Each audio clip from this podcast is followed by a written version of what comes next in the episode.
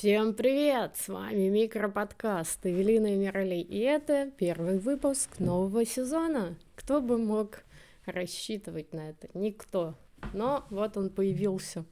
Я посмотрела на то, как у всех появились моноподкасты, и так соскучилась по своему, что подумала, ха-ха, давно-давно я не рассказывала никому и себе в том числе о том, как у меня дела, да?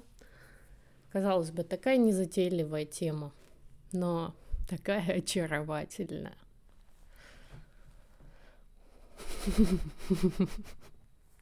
Так, главное не смеяться. Это главное правило этого подкаста. Никакого смеха. Потому что мне лично достаточно смеха в моей работе. Я на работе постоянно должна смеяться. А, ладно, это уже бред какой-то. Расскажу, как у меня дела. А, что было такого замечательного, запоминающегося, интересного и яркого? Ну, например, пару недель назад мы ездили с Максимом в Питер. Максим — это мой boyfriend, if you know.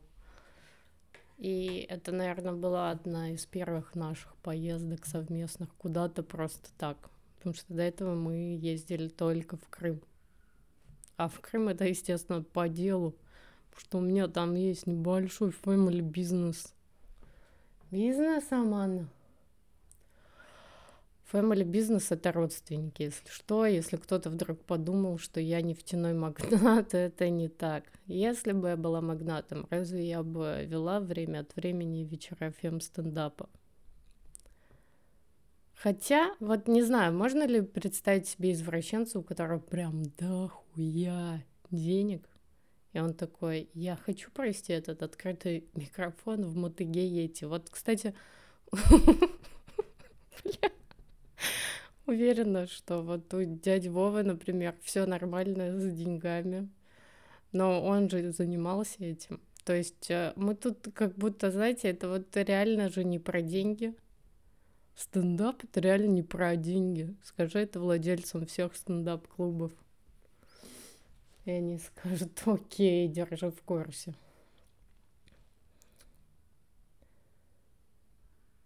Вообще, мне кажется, стыдно в нашем возрасте думать, что что это не про деньги. Потому что вот у меня сегодня сформировалась такая теория. Типа вот в детстве ты занимаешься творчеством, да, там ты делаешь какую-нибудь аппликацию, делаешь какую-нибудь иллюстрацию к сказке, показываешь родителям, и такие, о, круто, да, молодец, мы повесим это на холодильник, в принципе, норм, да, ты молодец. И, по сути, когда ты вырастаешь, ты занимаешься тем же самым. Просто уже тебя оценивают не родители, а, так сказать, а, твои homies и твои homies worldwide. Если понятно, о чем я говорю, да? Просто такие же взрослые люди тебя оценивают и пытаются найти в этом удовольствие. И они, я даже так скажу, они даже не пытаются. То есть ты им либо даешь его, либо идешь нахуй сразу. Никто не будет тебя слушать. Если ты не пообещал им этого изначально, а потом не подтвердил свое обещание. Понимаете, о чем я говорю? То есть э, две фазы есть, да? Когда 5 секунд ты создаешь впечатление, и 5 секунд еще, когда ты его подтверждаешь или опровергаешь. Поэтому э, думать что ты не хочешь получать денег от своей работы творческой, это то же самое, что и не хотеть получать похвалу от матери, которой ты в пять лет показал свой рисунок. Ну, представьте себе этого ребенка, который такой, да я, бля, независимый. Видите этот рисунок? Я знаю, что я гений. Ну, кстати, интересно было бы посмотреть на такого ребенка. Это с насколько старой душой он должен был уже родиться. Он прям должен реально помнить все свои жизни. Он прям просто такой ребенок как будто просто ждет, когда он уже наконец вырастет, когда ему исполнится 18. Но не для того, чтобы попробовать алкоголь, который он уже за все эти годы попил по всему миру в разные века, да, а для того, чтобы просто иметь возможность двигать руками и ногами. Это как, знаете, я вот помню, не знаю, мне вот э, интересно, это навязанное какое-то ощущение или это правда было, что я вот помню, что я лежу в кровати и думаю, бля, когда уже можно будет самому передвигаться и двигать руками. Может, это, конечно, дипфейк, и я заразила свой мозг какой-то информацией, которая уже по- не помню, что не принадлежит мне. Но а, есть такая фишка, фишечка.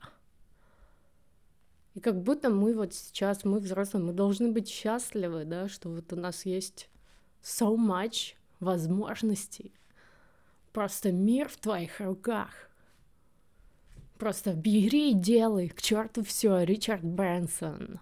Богатый папа, бедный папа. И...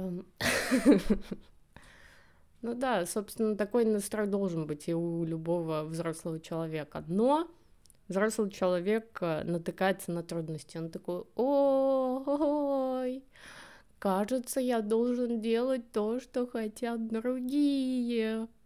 Кажется, мне придется делать это всю жизнь. И делает это всю жизнь, и так и не пользуется своей возможностью двигать руками и ногами. Имел ли смысл взрослеть, да? Хороший вопрос. И на него нам ответит а, Валентин. Валентин, здравствуйте. А, скажите, пользуетесь ли вы своими возможностями? Здравствуйте, да, да, конечно, ведь я музыкант, я, знаете, люблю гитару, и, э, если честно, родители всю жизнь поддерживали меня и купили мне три гитары перед тем, как я купил сам себе свою собственную. Ну и да, и в общем меня поддерживали прям очень мощно всю жизнь, но в целом я добился всего самого, самого и самому и сам. Это моя позиция всего можно добиться самого. Спасибо, Валентин. А, это было прекрасное интервью. Видите, а, со времен прошлых подкастов ничего не изменилось. То есть а, я помню, когда-то у нас был в гостях Навальный, над которым сейчас идет суд, материалы которого очень легко найти в интернете, включив VPN. Почему-то без VPN ищутся дорогие материалы. Та-та-та-та-та. Рекламная интеграция. Не, был, не будет, а была. Хотя, знаете, э, вот насчет э, рекламных интеграций, вообще скрытых смыслов, меня вот пугает, когда я читаю твит Дениса Чужого, вижу там очень много лайков и думаю, а я нихуя не поняла. То есть там есть по-любому скрытый смысл, который всем понятен, который какой-то, скажем, оппозиционный, но я не понимаю этого. То есть это, это тоже такая тема, где ты должен быть в теме. Быть в теме. Что такое быть в теме?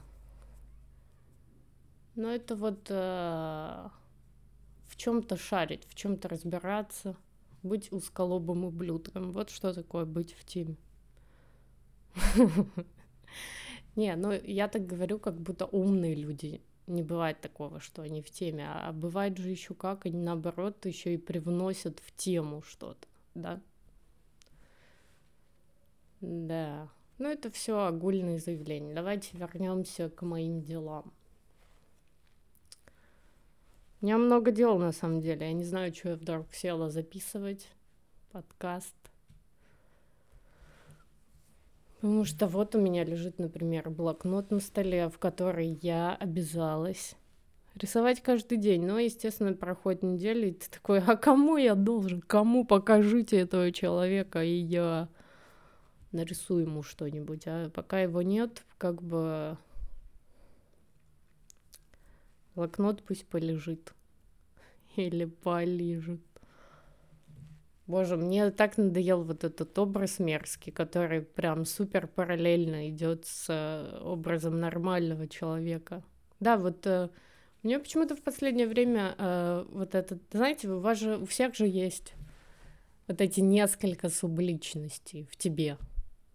Типа вот есть серьезный чувак, который э, что-то там рассуждает, делает выводы, и благодаря нему, собственно, у тебя меняется жизнь в лучшую сторону, потому что он умеет анализировать, да?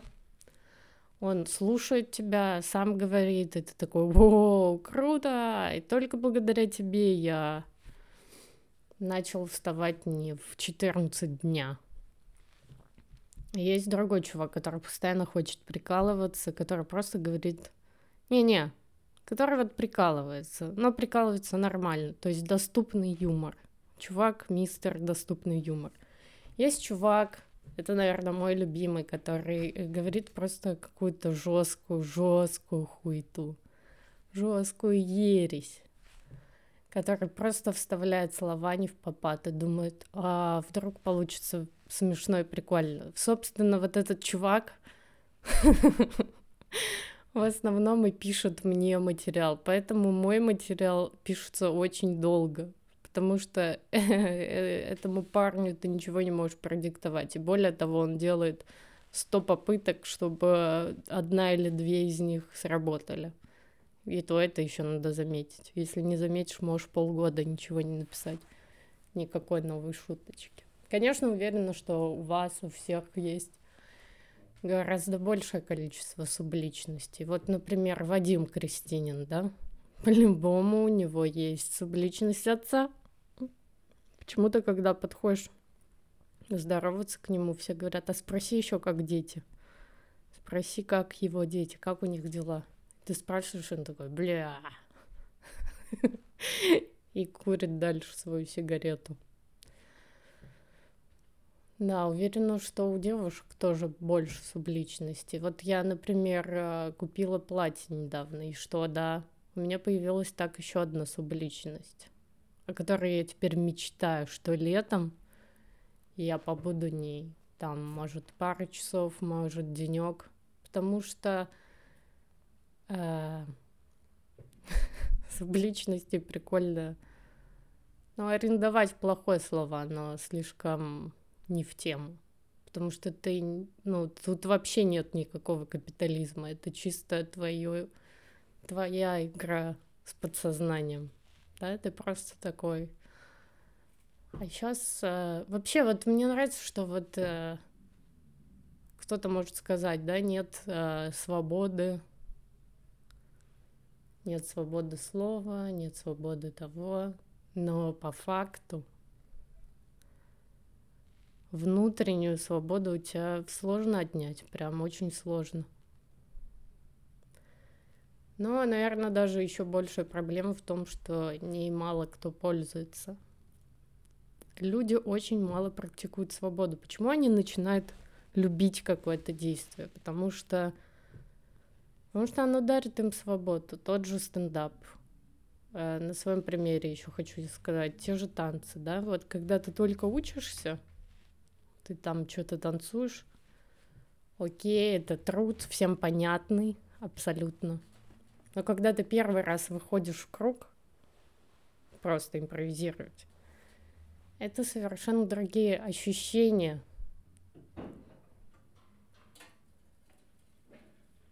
Ты как будто умываешься этим.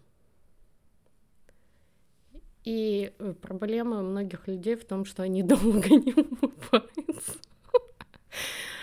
Они долго не умываются и, естественно, ходят потом грязные, такие, боже мой, где моя свобода?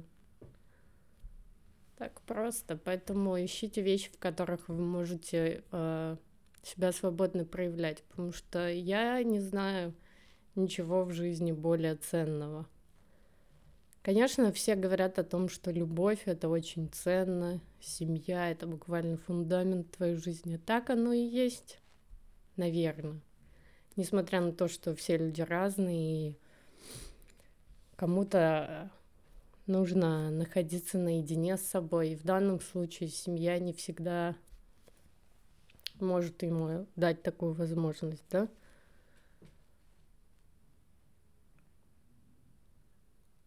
Но в целом, да, наверное, любовь это тоже важно. Но вот э, почему-то, когда ты рождаешься в семье, где есть папа, мама, и еще, может, какие-то дети даже дополнительные, кроме тебя, ты думаю, ты take it for granted, знаешь, такое выражение есть на английском. Типа, ты воспринимаешь это как должное, хотя это нихуя не должное. То есть люди вложили реально много сил, чтобы вот это все функционировало. Люди, которых ты видишь каждый день, они, блин, решили, что они будут с тобой общаться. С тобой, хоть тебе и пять лет, и из интересного. Ну, кстати, дети маленькие, они интересные. Я вот э, летом вела в парке группу, знаете, при парках э, почему-то вот в Москве но ни в каком другом городе, мне кажется. Есть такая тема, что там есть бесплатные кружки. Я вела там кружок по рисованию. И ко мне приходила девочка, завсегдатайка. Но вот почему-то все дети, какие-то они были в основном, приходили, уходили. Вот Василиса была завсегдатайкой. Ее мама приходила, оставляла ее. И вот мы занимались, и мне так нравилось, что у нее абсолютно, ну, она ведет себя как художница. Она такая, я ее учу чему-то, она говорит, fuck this shit, я хочу вот так. И, насколько вы понимаете, основная моя методика — это никогда не не вступать в противоречие с тем, что человек хочет. Если он хочет, я согласна всегда. Просто я пытаюсь на это уже насадить какое-то новое знание. То есть я говорю, окей, ты хочешь, чтобы у тебя прям был человечек, ну давай его хотя бы ему нормальный наряд сделаем, да, не такой, как в прошлый раз. Пусть это будет не прям просто карандашом нарисован человечком. Она такая, окей, ну давай, что за наряд мы можем сделать? И вот э, действительно у детей много вот этой экспрессии, потому что их еще много раз не били по рукам, они говорили, так нельзя, так fucking нельзя. Еще у меня очень интересный ученик был.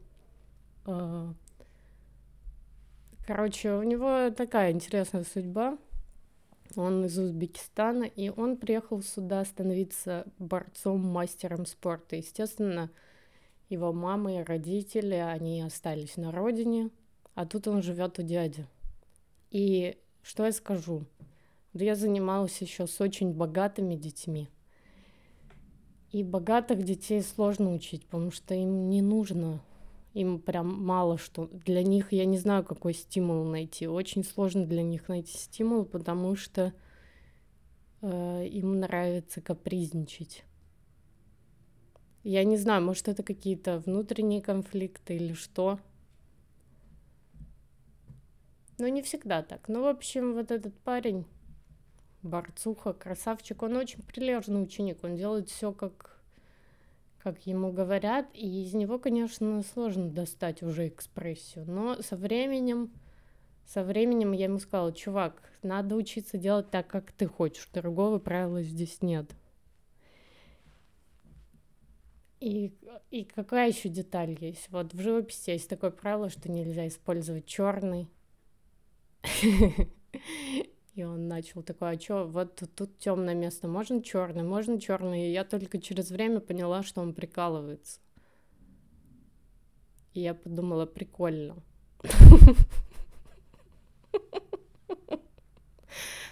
Ну, потому что, правда, прикольно, потому что, типа, мне? Ну, не знаю. Это что-то настолько школьное, чтобы ты, тебе говорят нельзя, ты начинаешь тыкать в это место. Не знаю, это что-то смешно. Потому что в этом нет необходимости. Вот да, наверное, здесь, как и во всех супер важных вещах, которые мы все любим, типа любовь и дружба, в них нет необходимости такой вот так сказать, утилитарный. И вот, э, не знаю, может, э, иногда меня сложно понять. Вот это именно тот момент. Я извиняюсь за это, но может у меня есть надежда, что кто-то поймет это неправильно, но поймет все равно в крутом смысле. Это тоже неплохо. А, это вот такой вот бонус. Бонус плюс. Еще я слежу за стилисткой в Инстаграме.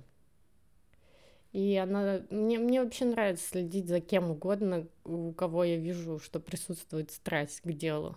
Мне нравится, как она там, о, вау, о, боже мой, вот эта сумочка, боже мой, я потрачу все свои триллионы на эту сумочку.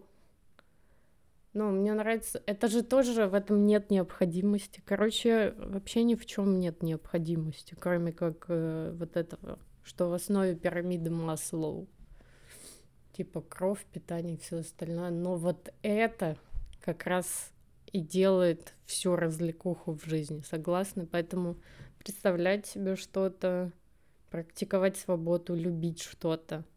Это то, что мы должны сами себе сделать. Конечно, наверное, для вас эти выводы уже давно, давно вы себе там, вы знаете, что вы любите, я не знаю, что я люблю. Я каждый день люблю что-то новенькое. Советую вам тоже влюбляться что-то новенькое. Ну, не каждый день, но достаточно часто, чтобы чувствовать себя на плаву. Ну, по-моему, неплохой посыл, как для первого подкаста и для его концовки. Согласна. Всем спасибо, что послушали. У меня на этом все. Надеюсь, в следующий раз я сделаю какую-нибудь скороговорку, у меня не будет так мощно заплетаться язык. Всем всего хорошего. Пока!